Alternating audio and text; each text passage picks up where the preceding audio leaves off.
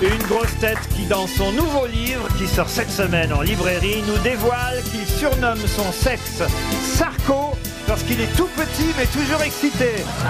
Bernard Mabille C'est pas vrai Si, c'est vrai. Vous surnommez quand même pas votre sexe Sarko Si, si, si, si, Ah si. oui, moi je l'appelle Juppé parce qu'il est chauve et, et il revient en force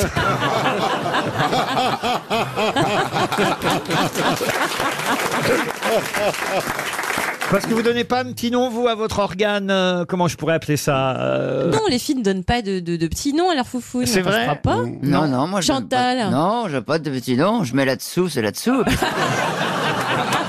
Oh, je te mets Ce très serait bien pas là-dessus. plutôt Lasco non, elle est pas très visitée.